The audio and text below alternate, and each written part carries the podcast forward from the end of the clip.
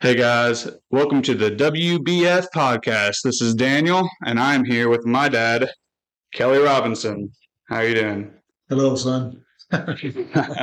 So I like to tell people when I talk to people in church, you see a lot of people who, uh, especially in church, who look for like a spiritual father. Mm-hmm. And uh, a lot of the times that their physical father wasn't the best example. Right. And, you know, obviously God is our our father, but you see a lot of people in church searching for a dad figure, a mentor, so to speak. I mean, even John, when he talks about his spiritual father, will bring him to tears if he's talking about Rick Ricklandin. And, right. and uh, I've heard Garrett talk about, he's our youth pastor, about not having a dad growing up. And so you can just see how it affects people. Mm-hmm. And mm-hmm. I've told you this before, but I'll I'll say it again just so you know, I don't have to have that, because I know that you've always been a part of my life. And so I have a spiritual father and a physical father all meshed in one. So I'm so blessed. You know, even Zach, my best friend growing up, who who's with the Lord now, even him not having his dad around, you know, when you're a kid, you don't realize how much it affects people. But as you grow up with them, you can start to see the damage that that takes. Mm-hmm. So for everyone out there who doesn't know you, I just want to say how much of a blessing it's been. Not only that you didn't continue in what the world just seems as a normalcy anymore, divorce. Mm-hmm. Not only did you not do that, you stepped into a broken home. Right, right. You stepped in and met mom when she had two boys. Exactly, right. That's right. So you, you were part of a healing process, which is just not, and I don't think that's a normalcy in the world today. Right. Right. I'd say most people, I think divorce is, you know, over fifty percent. Um, it's just a normalcy, you know, it's just a thing that happens. It's just explained away. And not only did you step in and change my mom's, you know, mom's life with uh, William and Ryan, and, and then you guys had me, obviously, but then you guys begin to foster after we have all moved out. And now you have three new children. I have three sisters, because not only did you, you know, fix a broken home, you stepped in and took these kids in as your own. So just the amount of love you have for for people is truly awesome. It was a work in progress. When I first started dating your mom, initially, I was wondering if I could do that. You know what I'm saying? Yeah. A wife with uh, two kids. But as our relationship grew, and grew, and, and obviously, you know, being around the boys, uh, God just really kind of started working it out in my heart and in my mind, you know, and stuff. Because, I mean, you know, it's uh, taking on two children is a big responsibility. But, uh, you know, my love for your mom uh, just flowed into the boys, and it was all good. It just, it was all really natural. It just kind of naturally happened. You know, I didn't, wasn't like this long struggle. It just, it just kind of all unfolded and stuff. So, mm-hmm. uh, yeah, so I've already been down this road one time, and then we had you. Yeah. And uh, here we are years later. You, you decided that was enough until, until recently, and then decided to, so now you have a two-year-old. A nine-year-old will be ten this Wednesday, and a thirteen-year-old. That's incredible. So I know I kind of want to go back to the very beginning of your story, but real quick, while we're talking about you stepping in, how long had you known the Lord when you stepped in um, and met mom? Guesstimation. Oh, let's see. Um, at least ten years. At least ten. I think that's a huge uh thing, because like I, I don't know if, if you weren't as grounded and rooted in what you believed in, I don't know if it would have been as easy for you. Right. You know what I mean? Right. And I know that like for mom's faith, you were like a total like eye-opening, like she hadn't really heard what you had been hearing taught, right? Basic. She was like more old school Baptist. Right. You you've been listening to this Word of Faith ministry stuff, so Um, I think that the, the years you put in before you stepped up and, and met her, I think God had had a reason for that, you know, to get you really ready to be sure of who you were, you know. Right. Absolutely. Absolutely. Yeah. We just kind of meshed together. We had two hour conversations on the phone as we uh, started dating and stuff. So, you know, learned a lot about each other, just talking about things and, and the spiritual things too and stuff. But uh, I never did really push that stuff on your, on your mom. Your mom was grounded. She was solid in her faith.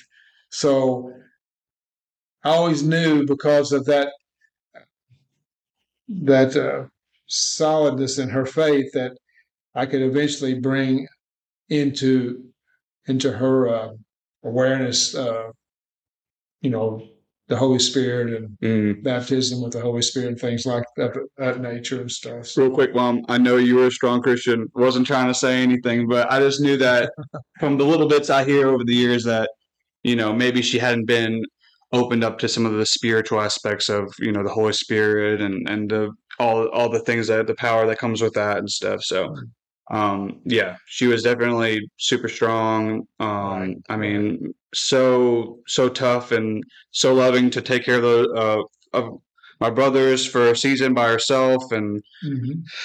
the amount of time she prayed into you, she prayed into you, she prayed for a husband, she prayed for someone and, and God heard her. And so it was, she was faithful. Um, so not to, to put any shortcomings on that, but, um, I guess I just kind of want to like tell you a little bit about, I know we talked about it a couple times about what I want to do here because I listen to podcasts a lot. I'm on the road for like four or five hours, usually about four, but you know, longer days, I'm on the road a little bit longer and you can get, you know, I, I didn't really, you know, I like, I love music, you know, I, I play guitar and I love music, but I can only listen to the radio for so long. So I like conversational stuff. Uh, you know, when I got a job at the post office, I started listening to sports talk radio, mm-hmm. just something to pay. And that was like a three hour window. You know, some of them I don't like as much, but Dan Patrick, and anyways, he's on Fox Sports. I listened to him for like three hours. I started listening to him for about three hours and slowly but surely I started getting into like podcasts and, you know, a lot of them are just secular. There, there's a lot of interesting and very entertaining that can keep your mind going and keep your, you know, your mind off of just the monotony of the job, but it's not really filling me up with anything good. And sometimes the conversations are fine, but sometimes they're really not. Sometimes they really are despairing against the Lord. And so I'm aware of it and I want to change that. And I want to also give other people something else to listen to because there's this free, like there's this free talking point thing that people do on podcasts where they just talk about life. They just talk about um their achievements or this, that, or the other, or just whatever off the wall, bounce it off the wall. And I don't think there's very much like that with good, godly Christian people. You know, you can get on there and listen to preaching or but people talking about the Bible. And we're going to talk about the Bible today too. But I think like this testimonial based, just free range conversation, we can talk about real world topics. I also wanted to motivate people in our church to uh, step up. I want to bring on people who serve in, in, in our church in different avenues to to to motivate others who feel like they don't have a purpose to say, hey, maybe I could try that. Mm-hmm. You know, after going through Discovery, I just felt led to, to do something. John asked me to serve in the youth, and I've been helping with the youth, and, and now I'm going to step into other things. I just want I I want to be used. It's like it's like I feel so pointless to come and not do anything. I I've been in church for so many years and you guys have instilled in me to like, you know, want, want more, want more, want more. So, um, we were doing this, uh, Sunday night and John was reading in Revelation. We were talking about deliverance and it was really eye opening to me. I, I need deliverance for things. And then there's some stuff that I need to work on and, and spend time in my quiet place and continually submit myself to God, submit myself to God. And I've been thinking about trying to do this podcast again. And it seems like I was going to start at the beginning of the year. And, and here we go, lo and behold, it's not, you know, life gets busy. I get scared or nervous. I mean, all the, uh, you could make a thousand excuses. But John was reading in, in Revelations twelve, and I'm going to read this real quick, and then we can kind of dive into um, sure thing. Your story. So Revelation twelve seven. And a war broke out in heaven.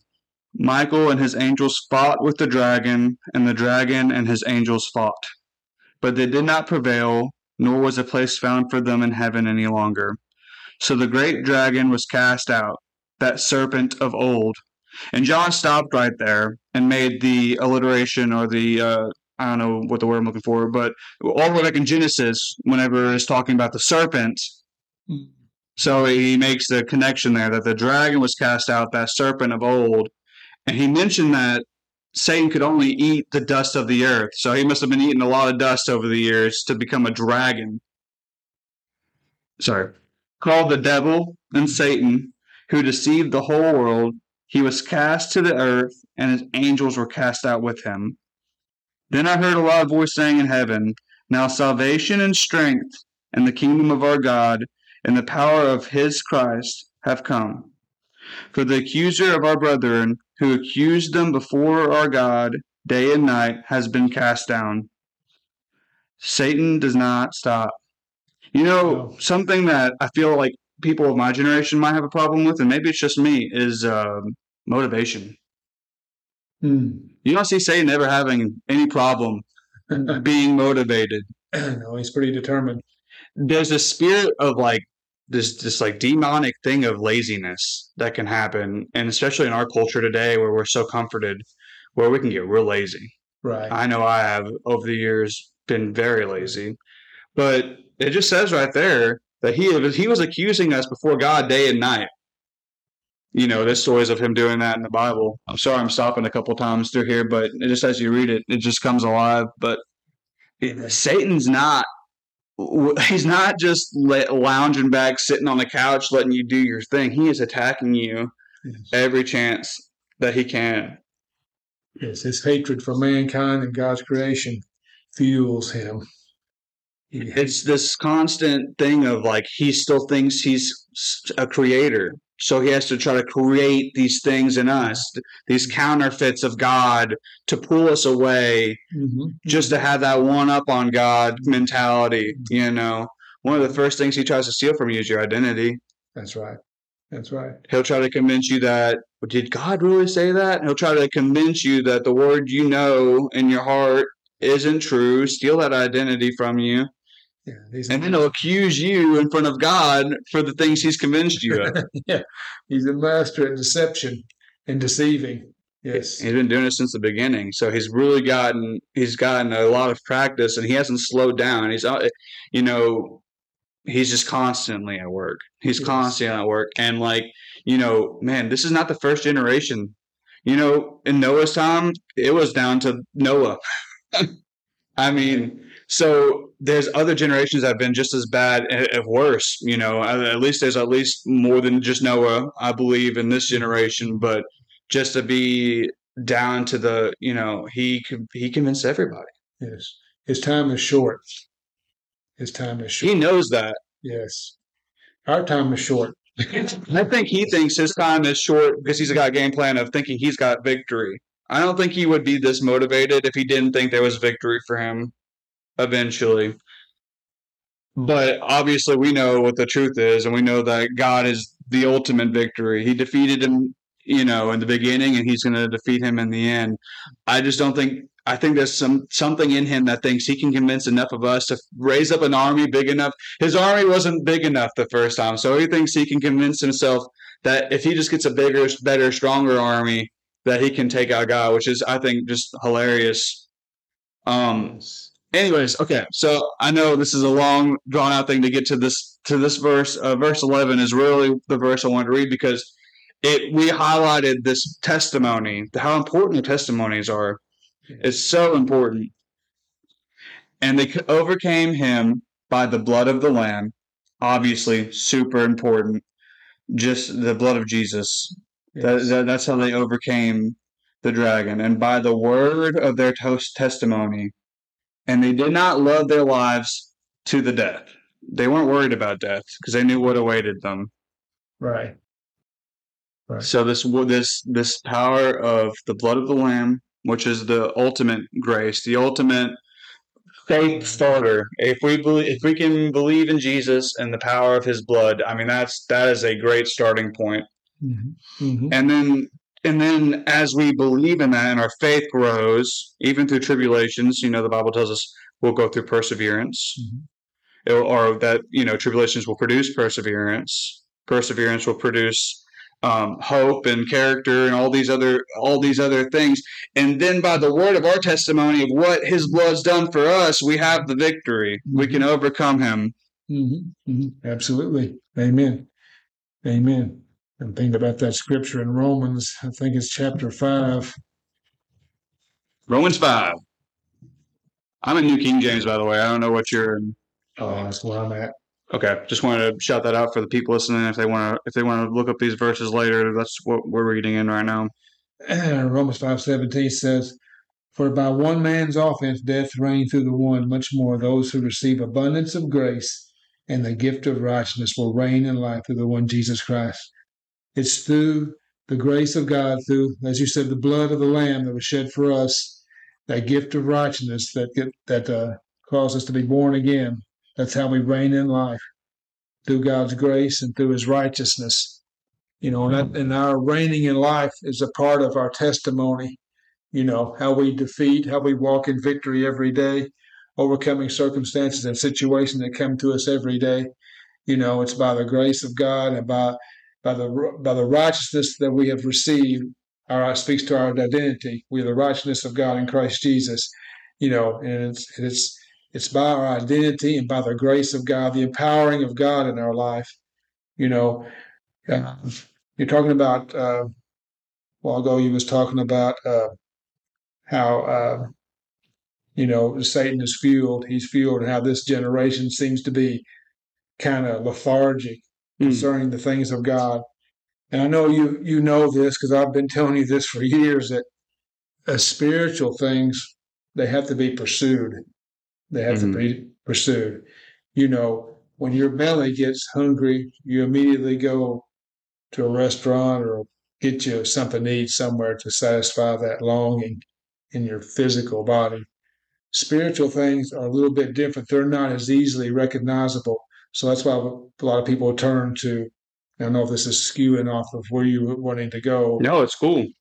You know, that's why people turn to so many different things, you know, to trying to satisfy that hunger for God in their hearts, you know.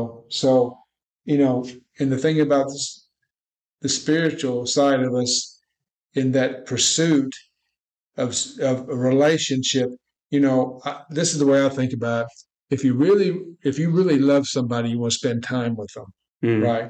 So as uh, that's speaking of our relationship with the Lord. I love God, so I should want to be spending time with him, which uh, causes me to spend time in his word, spend time in prayer, spend time in praise and worshiping God, because I love the Lord. And, you know, I want my relationship to be, uh, to continue to grow and to get stronger in God. And, And with God, it's it just it just goes on and on and on. It's not like you reach a, a plateau mm. in your relationship with the Lord, because spiritual things are not like natural things, like when you're satisfied from eating a big meal and you can't eat anymore. The thing about spiritual things is the more closer you to get you get to God, the hungrier you get. You don't get you're, there's the you know that the hunger grows in you. Mm. It grows in you as you spend more time with the Lord and in his word and stuff. And and the second that you stop doing that, and that, uh, I mean, we can go on about this as far as pursuing God, yeah. you know, but uh, as soon as I slow down in that, I can immediately, uh, my relationship will get a little bit cold. And not that I'm not going to heaven, you know, because if you're born again, if Jesus is your Lord and Savior, you believe that God raised him from the dead, you're going to heaven, so you're born of God. But there's so much more that God has for us in our relationship with the Lord. I mean, I think about this sometimes. It's like it's almost like if you go to a big theme park and say salvation is the ticket gate, you mm-hmm. get your ticket, you get Jesus.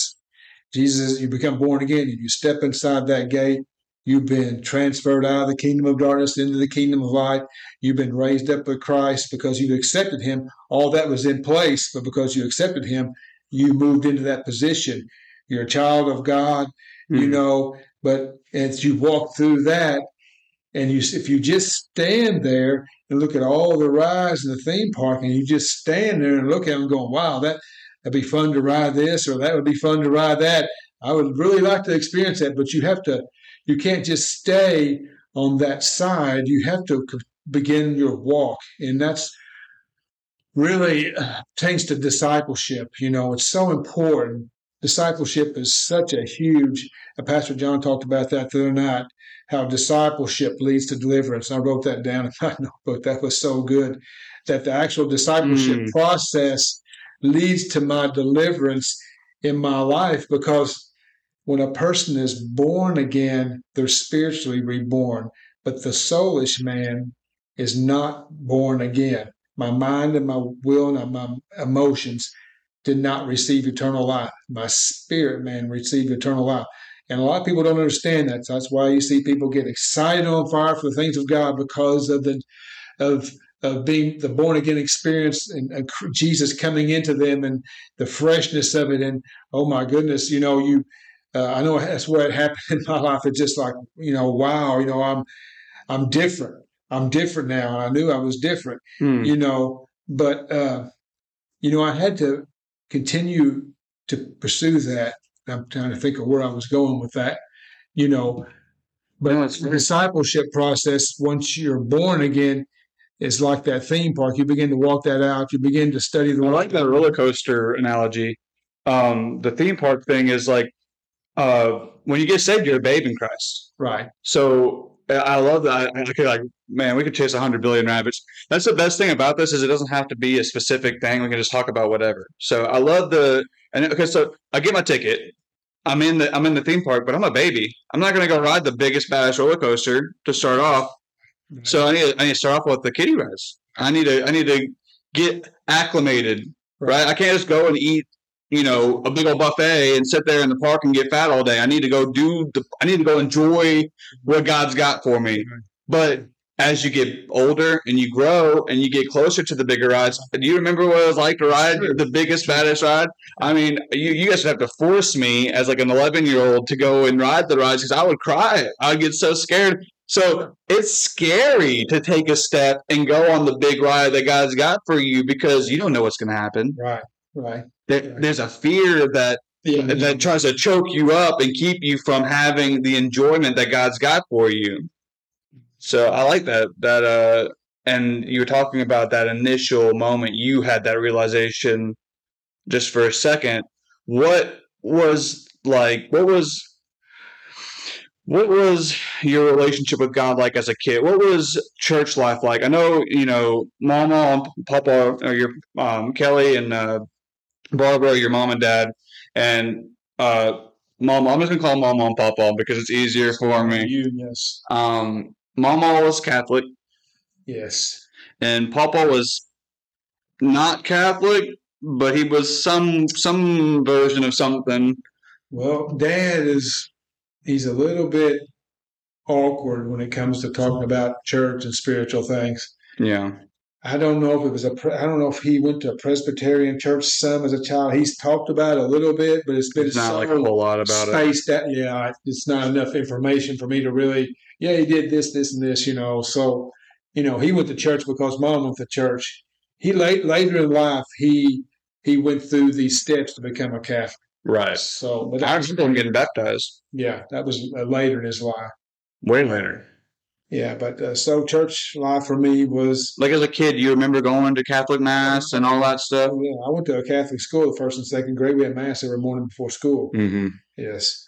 So, you know, I was a kid. It's just the, the thing that we did. Is, did you do the rosary every night with your mom, or do you remember doing anything like that? I was just curious if you had like a prayer life or... I vaguely remember having a rosary. I can't remember... Uh, if I, I did that enough, it's just a vague memory of it. I don't know. It wasn't something I, I did for like weeks or months or nothing. My, How old before they stopped making you go? is another question. Oh, I know. That's been a long time ago. Like guesstimation, like elementary school, middle school at age, or were you older? I would say I would probably get more accurate with mom by asking that question, but I'd say fifteen. Okay. So, you know, middle school fifteen, or uh, high school, I guess, freshman, sixteen, freshman, maybe sophomore-ish. Yeah. So you went weekly. You were in church weekly, but it wasn't, I mean, it, you you weren't getting anything out of it. Not that you can't go and and be Catholic and get get something out of it, but for you, you it wasn't, you weren't invested. It was just kind of you went because you had to go kind of thing. Well, I didn't know to get anything out of it. You know, I didn't know. Right. I was completely ignorant of. What'd you care about? Of what could happen to a person who apply themselves to their religious, you know, so I was ignorant on all that stuff. I had a base knowledge of God because I remember praying for like Dad to quit smoking cigarettes and just just things, you know. Like as a kid, you remember that? I had enough, yeah, I had enough religious that of just sitting in mass for years. That's awesome. Of I knew of God. I knew of God. Right. I mean, that's the only way I know how to explain it. Yeah. If you would have asked me back then if I if I believe that Jesus that was born and all, I, I would have agreed to all that that statement. Mm. So, but I wasn't born again, and that's I know it's hard for people to understand. Well, you believed in God. Well, I I did, but I never accepted Him as my personal Lord and Savior. Everybody has to come to a place in their life that moment. And they realize they need a personal Savior. It's a, it's a distinct moment. It's it's a it may be a graduation, a gradual working into that as more light. As if you sit underneath the gospel, if you sit underneath some good preaching, eventually that light of the Word will begin to uh, dawn on you. You'll begin to see your need for a Savior. You know, but the actual moment is a moment. It's a very distinct moment, you know, in a person's life. And I, you know, you, I know witnessing to people and talking to people, you know, you try to get them to say, you know, like, you know, when was it? You know, they they should be able to go back and say, oh, this is who I was, and this is who I am. At this mm-hmm. particular day, they may not know the exact day or the exact hour. You know, I know mine was in summertime. You know, and but anyway. I think a lot of people do just go through the motions. I think there's a thing about.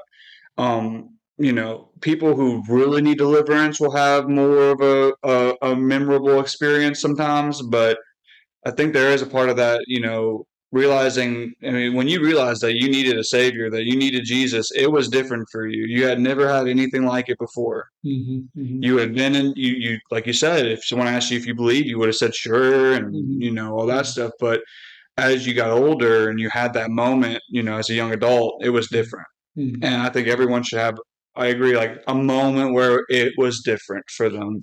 Mm-hmm. You know, even like for me, just real quick about, you know, growing up in, in what we grew up in, uh, it was light and day, diff- night and day different from what you grew up with. I mean, I could hear you guys through the floor praying at night and stuff. And you'd pray for us every morning before you went to work. We'd pray before every meal. And it wasn't just like a religious, like we have to pray. It was like just part of your lifestyle. Reading the Word. I remember, you know, Christmas time came around, we were going to read the story of Jesus and the birth of Jesus and stuff. And like just the conferences and the, you know, church three nights a week, if there was a, and if there's an availability to go to something at church, we were probably there. I mean, we were just very, you were very committed. And even for me, I should have known more than you did at your age whenever you were having that, like, you know, am I saved? Yeah, maybe not. And then you had more of a, I should have had more at my age, but I think the world, you know, quickly tries to turn it into religious. Like, especially whenever I switched from C C A to public school, I went from private school through elementary school to public school and middle school. It was like, oh, your family's just strict, or your, you know, your family's religious. And, and the world will start filling your mind with junk, not realizing like, no, they're living this way specifically because they are changed. They are different. They're not the person they were before. And I didn't get that. I don't know. I mean, I was saved at, gosh, like I feel like I was saved at four, and then I got, I asked him back into my heart when I was like ten, just to make sure I wasn't young and dumb enough to not do it right the first time. And I had amazing moments of the Holy Spirit, being filled with the Holy Spirit and stuff through high school, but I didn't have the security in who I was still. I, I, it was this weird, like I didn't quite have the full grasp. I was letting, it was like the most powerful moments I ever had.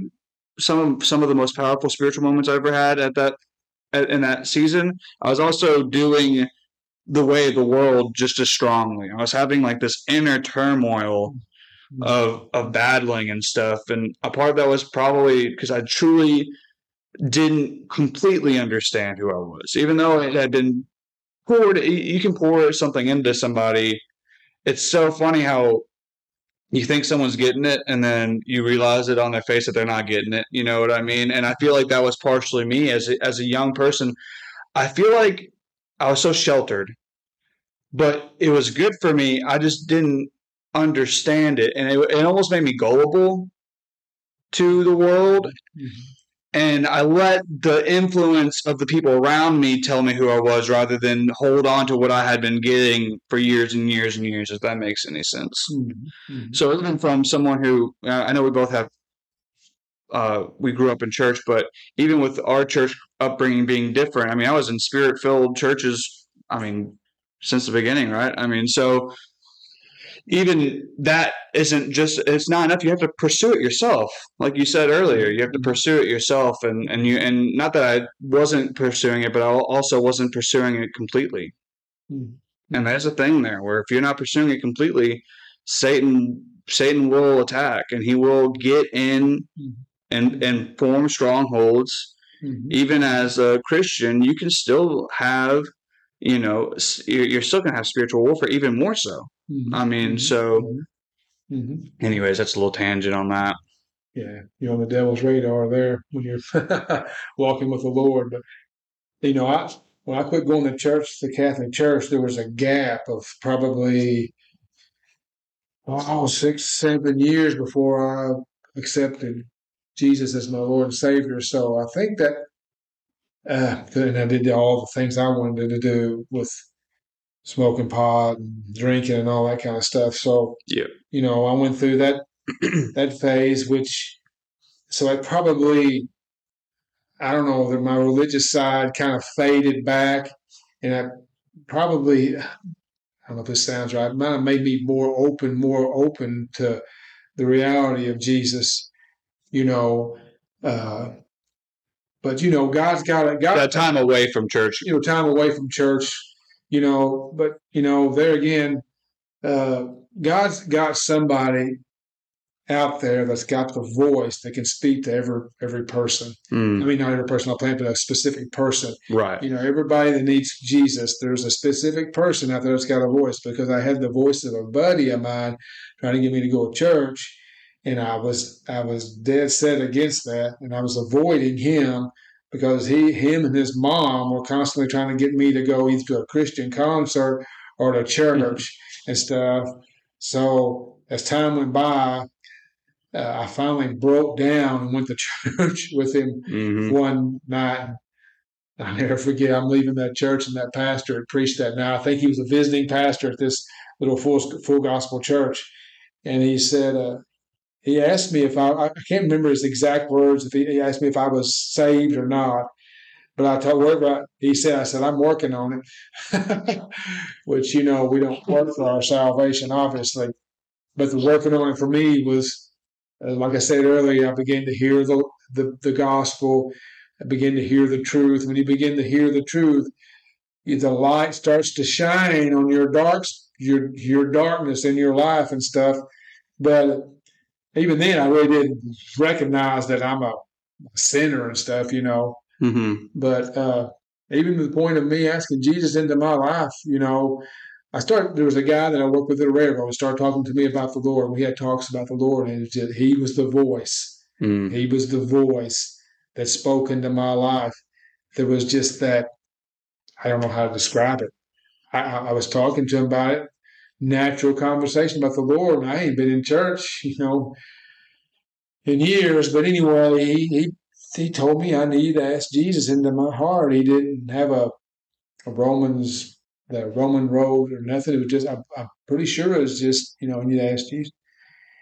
But but those words, those words got in my head, And I was so spiritually ignorant, you know, and I don't mean this against the Catholic faith, but in the Catholic faith, you're you're baptized into the church, and you they don't talk about salvation as much as they do in the Baptist church, obviously. the, the the the the truth that you need a savior, you know, you know, they talk about the savior, mm. but you know, they don't preach, you know, you need the savior if you want to go to heaven, mm. you know, you must be born again.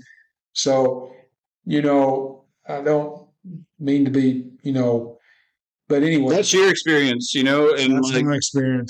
And from going, I went to quite a few masses growing up too with Mama and Papa, and from my experience, I had the same experience. Not saying that there's not amazing Catholic churches out there that might have it uh, set up a little bit different or teach a little bit different, but just from it's okay to like see. That's the one thing I also like. I want to have all types of de- de- different denominations on here. I want to have all different types of walks on here because mm-hmm. everyone's experienced Jesus differently, right? Mm-hmm. So I don't. I don't think you mean any harm by saying what you said. It's just what you experienced with. Um, so I think that's fun. But those words, I'd be at work, and it's like he told me. First, he told me he was praying for me, and then it was a few weeks later. I think he told me that that was different. I hadn't heard that one before, right? Yeah, well, I just when he told me that back then, I thought that's oh, that's nice. I mean, I was, I was, yeah, I was lost, and but I mean.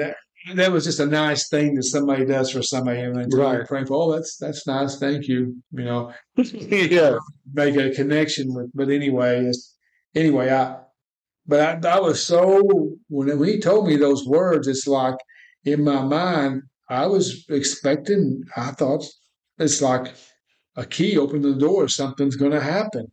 Mm. I don't know how to describe it. It's like. If I ask Jesus into my heart, you know, it's like, well, what's going to happen? You know, this is, I've never done it, never heard it taught. You know, I went to church with my buddy, like I said, and that guy might have even said that, but he, I didn't hear it. Who was this guy at the railroad, railroad's uh, name again? It was uh, Ronnie Phillips. He laid down groundwork just at the perfect time for your heart to hear it that started your journey to build, I mean, how many years ago was that? I mean, that's so crazy now to think about your faith, his faith, mm-hmm. because of his faith and being honest and open with you, it hit you different. And that's so awesome to think, like, without that guy, who knows where you would have ended up. Mm-hmm. You could have done another decade or two of just kind of because once you're you're in the world, you're just in the world. You're just doing your thing. But God knew when you needed it, and thank God for that. That's awesome. Ronnie, he was a real deal. He was a real deal. You know, he was. We gotta be more like that to testify, and to you know that that amps me up to want to go tell someone, hey, not just to tell someone you need Jesus, just like naturally let the Spirit lead me to tell more people about it, so they can start that journey that they need to start. You know what I mean? Yeah. He walked the walk and talked the talk. Yeah. I mean, he wasn't a loud, bold person. He just. He just didn't do. I think more times than not, especially in like a regular workplace, they're not always the loudest and most. You know, I mean, sometimes you'll find those super character, like um, big characters and stuff. But um, mm-hmm. it's hard to be very talkative and and not be a little wishy washy. You know what I mean? Like uh, in a work environment, because you're going to talk about this person and that person, and it's hard not to get wrapped up. So. I don't know. I don't think everyone's got to be quiet, but I think, uh, you know, I mean, think about you at the plant for all those years. You probably weren't the most loud, outspoken guy out there on no, the floor. Just uh, you just live your life for Jesus. And, you know, oh, I mean, sometimes all you do is sit there and have the Bible open in your lap, and people recognize that kind of oh, stuff. Oh, yeah, that's not normal. I'm just not normal in any. They look at me. I mean, it's not about drawing attention right to me. You know, but it's just kind of an outward evidence of this is who I am, you know, and stuff. And it's got to be humility first. It's got to be him first. Mm-hmm. And if any part of you is is be trying to be prideful and being looked at, you just need to lay that down because that's not who you are. That's not, you know, we're not doing this for our for our praise. We're doing this for Jesus, right? So the whole point of of us living this way is to die to ourselves and live, you know, let Jesus live through us. So, yeah, I mean, yeah, you're not sitting there with a Bible in your, in your lap at, at work going, you're saying this? I'm I'm really holy, you know. Yeah. And thus says the Lord, you know, you're not reading it. I was going to ask you. Yeah, I know. I'm sure you did after they were cursing like sailors in there. I'm sure you were like, you need some Jesus scripture right here. I had a girl at work today. She was stressing about something, and all all of our routes are getting reevaluated. All the routes are getting reevaluated, and we were getting told that it was looking like all of our routes are going to go down in pay and down in hours and stuff. But uh, God's good, and we got the results back today, and my route went up two hours, and uh, still have to work six days a week. But praise the Lord. Um, anyways, and she's super stressed. She doesn't want her route to get too many hours. I know this is like another rabbit, I'm sorry, but it just popped in my head. If she gets too many hours, she loses four hours. If her route busts, is what they call it, she loses hours. And she, she'd rather lose like an hour or so now rather than lose all those hours because she's putting two kids through college. Well, anyways, she's stressed. She was stressed at work, and she can't speak. She's, her, her vocal cords are messed up, so she, she whispers very quietly. And her and the other lady at work, she was kind of getting, you know, rude with her. And she made a point to text me whenever I got to my route, saying, hey, I'm not trying to be stingy and this, that, or the other. And I was like, you're not bugging me at all. You know what I mean? And and I, I felt like in that moment I was able to just tell her, like, hey, don't stress. Like, God's got it. Mm-hmm. And I, I was just trying to be as genuine as possible with her. And she said something else, and just talking about how she stresses. And she, it was so funny. She said, I, God hasn't taken that away from me yet. And I wanted to, you know, immediately just like, God can't take that away, but I'm trying to, like, not just say it to say it. Sometimes it sounds like you just say the answer because, like, oh, I know the answer. Like, like, look at me. But it's like, no, like, I've had a couple encounters over the past couple months with people, and it's it's like, what am I supposed to say? Not what. Not what do I want to say? What am I supposed to say? What does God want me to say? So, long story short, I said, "Hey, if you're if you're curious or you don't know what to do, let's pray." I said, "I'll I'll be praying. Why don't you pray? Well, I'll pray that God will show you what to do with your route, and you'll know exactly what to do. And whatever He tells you to do, I fully support. I'll be praying alongside with you that God will just show you, open your eyes to exactly if you need to get rid of hours, if you need to hold on to them, if you need to be patient, if you need to do it now, or just we'll just start praying into it." And that, that, that's where I left it. I just wanted to give her a little bit of encouragement and and drop it off. So I don't know where I was going with that one either. Just the, like, you know, you see these people living life and, and they're struggling, and you have these little moments. You know, you had a he, uh, you had a moment with that guy at work, and it's like the more you're in tune with him, the more you're going to get those little moments. Yeah. To not say, look at me, I'm reading my Bible, but I'm sure you had plenty of encounters with people at, uh, in the plant, and they'd ask you something, or they, you know, and it's full of opportunities. Uh, it's full of opportunities. So don't always recognize them and stuff. But you being in your word at, at work will make you a lot more of a target for people. You know what I mean? People are going to be a little bit more interested in what you got. You know, like, okay, this guy's a little different. Um, sorry, I, I went on that tangent. I just thought about work and her, and it's like, don't stress. Just... That's real life. That's that's where we are in our workaday worlds. Opportunities to minister to people. There's every day, every day. I look. I like how I had these questions written out, and like I've already gone over a couple of them, and you just naturally went into like how you met Jesus and like how you like were going through, you know. Well, what happened? You had... I finally, I knelt down by my bed one night and asked Jesus to come to my heart. I think I did, Mommy did at work a couple of times just to test the waters. And, you know, I know God was working with me. God's mercifully was working with me. And I don't know what made me get on my knees that one night. And I, maybe I was more submissive that night. I don't know. But it mm. was that night, the next, and there was no fireworks. There was no heavenly, the, you know, my booth, my trailer didn't part, and angel sing or nothing. Mm-mm. You know, nothing happened, feel nothing.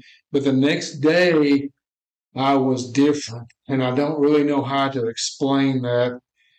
Uh, I don't even remember, you know, that day as far as waking up and and. But just it was a gradual. I realized uh, I was different. I mean, I had a stack of uh, pornographic magazines. It's like all of a sudden I can't have that. Hmm. All of a sudden, the day before, I could have all that, but then then, then it was uh, it was so funny. I mean, it's just I'm just being real. I'm just being real with no, you. I mean that's you know, yeah. I threw away some, but kept some. You know, that's yeah. that's just what I would yeah. threw away some. Justify some of them was the, some of those your particular one. Some. How do you think, like, guys? I mean, I guess that's that. That's a that's a big old can. We gotta save that for another time because, like, that that whole lustful thing. I mean, let's save that for another time. But continue with saying what you were saying because you're saying like you're getting rid of all this stuff and. Mm-hmm, mm-hmm. Well, I started going to church with my buddy, and then that's uh, the rest is history. I, and he's going to a little full gospel church here. I grew up in a Catholic church. Was was was re- was uh, religious, and it was quiet, and uh, it was uh, full a lot of religious form. You know, you did this, did you knelt down? You said they'd read a certain thing. And mm. It's real kind of Catholic-esque. Yeah, yeah, yeah. Was it Methodist or was it? It's Catholic. Oh, you you knelt down before you got in the in mm-hmm. the pew, and then they had the little things that folded down, and we knelt down at certain times of the mass. The mass was uh, was strictly. I mean, the the priest would get up there and read something every mass, you know, a part of the gospel or whatever, scripture and stuff. And I, I guess he taught on it, but I don't remember anything sticking out in my mind. But uh, you know, I go from that. To uh, aisle running, dancing in the aisle, mm. full gospel church, and it was just, I was just like there and in it, and it's like, oh my goodness, this is this is the way it's. It's just like it was all natural. All of a sudden, all this is all okay, you know. I didn't have any kind of religious, and nobody ever told me to stay away from the Pentecostal church or speaking in tongues of the devil. I had I hadn't heard any of that stuff. I was protected from that, I guess. I had no religious baggage with me when I came. So you're a perfect specimen. I was I just was open to all that stuff, you know. It's crazy. You did have bug your flesh a little bit, but you were just open to it. Yeah, yeah. It didn't bother me. You know, the reality of Jesus in me just was a, was a was that was a. That was what the key was, probably. You don't have to have an answer for this, but it's just a bugging question in my mind. Why do you think when some people get saved, they have more of an encounter like yours, and then others seem to like still struggle? Do you think it's that just you really didn't have any baggage, really, or do you think there's something more to that encounter you had? Because, you, like you said, though, it wasn't like the the trailer was, you know, parted in two or anything. It, it was the day after where you started to notice the change. So. Why do you think some people don't have that immediate want for change? Or, and maybe they do, but it, it seems to burn off quickly. Right. Well, I can't, I don't know if I can explain that for everybody. Uh, you right. know, other than what I was saying a while ago about realizing that, uh, you know, that moment, that born again moment, you know, there's, there's literally probably millions of people that go to church every day that are religious, but they've not been born again. And it's just something that they grew up doing, and they just continue doing it. And, uh, you know, uh, mine going from a atmosphere, Catholic atmosphere of not hearing that preached and then that happening to me was a part of mine. But why some people... You know, when people, that's why discipleship is so important. That's, you know, people, mm. they immediately need to get plugged into a good church. They need to get involved in the church. They they need to start reading their Bible. They need, if they need somebody to help come alongside of them, a buddy, a parent, maybe, you know, just all different kind of scenarios. But you immediately need to get that ball rolling in the discipleship process, because when you become born again, like you said earlier, you're a babe, and I mean, you don't even know how to suck your thumb yet. You don't, you know, scripture, all that's happened in scripture, you don't know anything that really truly belongs to you yet, you know, other than there's always a potential that you've heard all that preached and you didn't think nothing of it, but then you get saved and all of it floods back into you. You know, there are, I'm sure, occasions of that, you know, where somebody said it under his, some good preaching for years and they didn't, they weren't born again. Then all of a sudden they accepted Christ and, oh my gosh, all that they've been hearing, you know, starts working and plugged into their life, you know. But people have all kinds of, no, people don't have all kinds of experiences. There's, I don't, I don't mean it like that. I mean, there's only the, the born again experience, you know, there's only one. I mean, you when you're born again, it's not, you, there's no, oh, there's not a bunch of different ways. It's, it's accepting Christ, you know, right, and being born again, you know, but. I guess like the root of the question really should be more of like, what would our advice be to baby Christians? Like if you're listening and you're, you're a fresh Christian, get involved, you know, pursue him. Right. And, you know, church is great. Church is, you need to be in church. You need to be in your Bible. And no matter what church you go to, whenever you go, go home and read the word again that your pastor was teaching about and, and, and let it, let your own mind see what he's talking about, right. Because, you know, God will get you to where you need to be, what family of God you need to be in, whether you start there or in there, you'll end up there if you just keep on seeking him. Mm-hmm. But as a babe, you know, you got to feed yourself, you got to feed yourself that bottle and you have to pursue him. You know, I truly trust the people in our church, you know, I truly trust the people in our church. And, you know, I just want to make sure that people know, as babes in Christ, read the word for yourself because you need to have an understanding of what it says for yourself so someone doesn't lie to you and start immediately filling you with stuff that might not necessarily be true. Mm-hmm. You know what I mean? Mm-hmm. Yeah, I didn't mean to. I was kind of overthinking it, but that's exactly the, I mean, begin the discipleship process. Finally, I, my question was a little broad and it, it was a tough, it was a tough question to ask. I should have asked you, what would your advice be? But that's how you figure it out. That's how you figure out how to do this. But, you know, it's just something that it, whenever Garrett, we were talking to Garrett when we went to RAMP, we, we just went on a youth trip with our youth and it was awesome and spirit filled and it was amazing. And Garrett was, you know, he went through like a lifeline, right? He went through a drug rehab basically. And uh, he was in jail for a short season and went to drug rehab. And a lot of the guys who went through it, I was just curious if any of them were, and he said, well, none of them are really doing what I'm doing. And I, I was more so like, hmm, none of them, and he said maybe a couple of them had been living better lives and stuff, but he didn't get how they weren't radically transformed because he was radically transformed. Mm-hmm. So that question's been bugging me, like why are some, and some of that's got to be their heart, some of it's got to be the timing of it, some of it's got to be baggage and blockage and, and, and walls and stuff that they need spiritual uh, deliverance from, and that's where that discipleship comes in, mm-hmm. where, you know, being saved is just step one, like we were talking about. It's just step one. You know, you you just because you're you're saved doesn't mean that there aren't some stuff that you're still gonna have to deal with. You know, we were talking about demons and and how they can oppress you and they latch onto you. And Jesus goes into it, and the, and and he John went into it just a little bit about how Jesus kind of explains the way they think.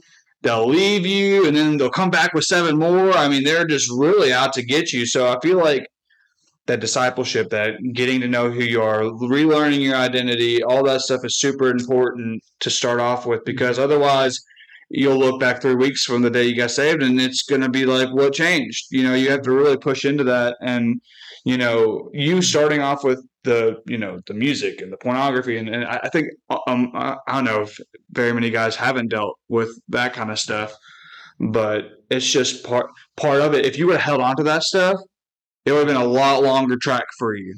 Mm-hmm. You could have held on to that stuff for years if you weren't careful. Mm-hmm. So that willingness, that that just true understanding, that conviction, mm-hmm. you know, mm-hmm.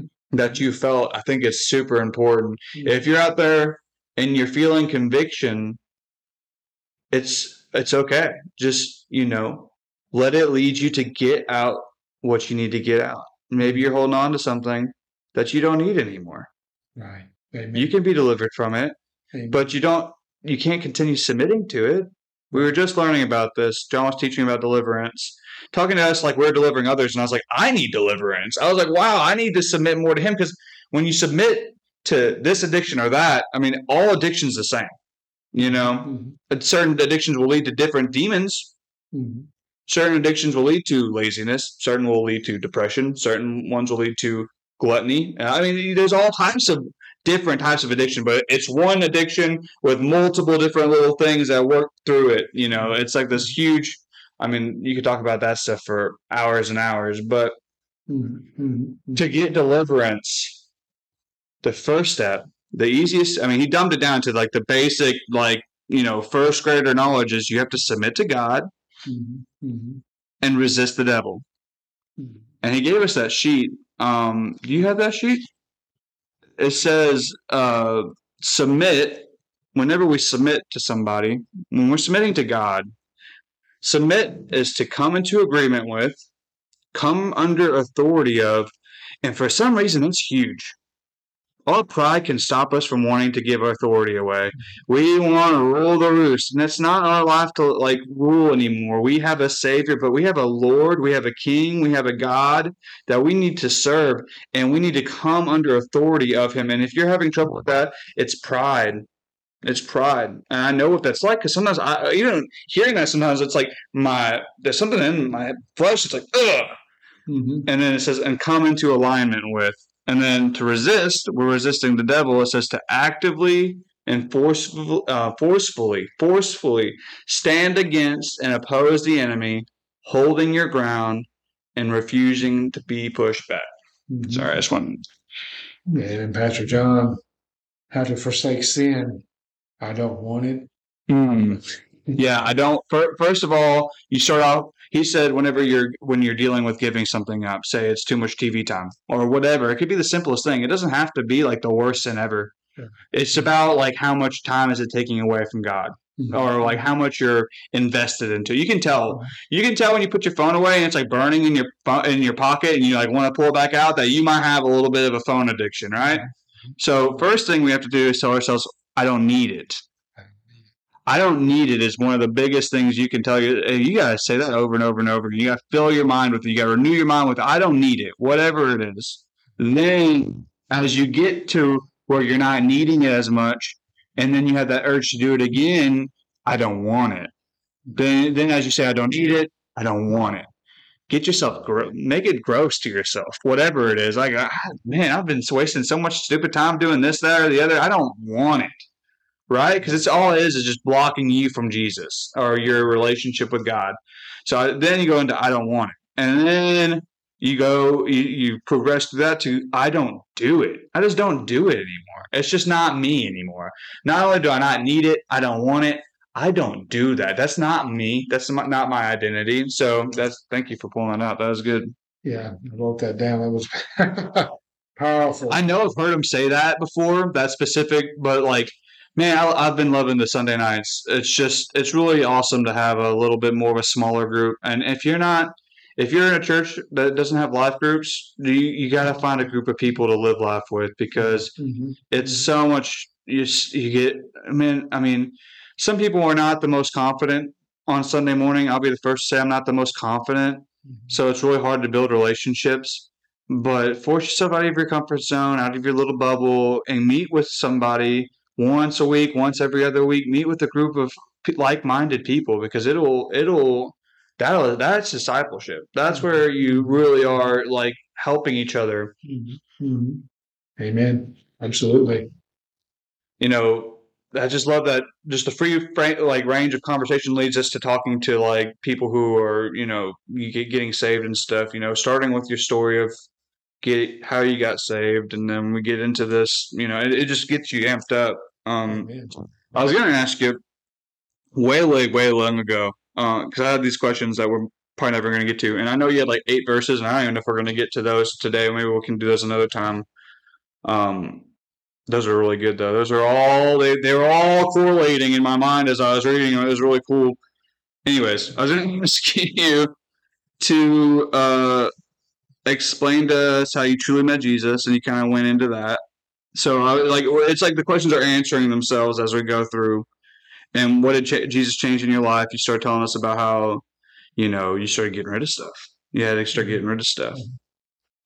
Uh, here's one question because you've been saved for all. You, you've been a Christian for thirty forty, forty years. I was going to say thirty something, but forty, forty years. So here's a question for people who maybe have been been saved for a long time. How is your relationship with Christ still growing? Because earlier you said it doesn't stop, right? So it's still in you. It's still growing. Um, do you have like, could you give me like a, a way it's still growing for you? Uh, what is God leaning on your heart? Well, growing you in. Just, uh, praise the Lord. That might be a tough one. Well, you know, it's not tough. Just my tired brain at the moment. But, uh, you know, I've just continued, we just continued walking with the Lord. And, uh, you know, like I said earlier, you know, starting that discipleship process, getting in a good church. It helps to get plugged in and, and get involved in, in the work of God. Also is another aspect of helping you, you know, because God didn't make us all islands in, of ourselves. Mm. I mean, you read John chapter fifteen, and, and Jesus is the vine, we are the branches.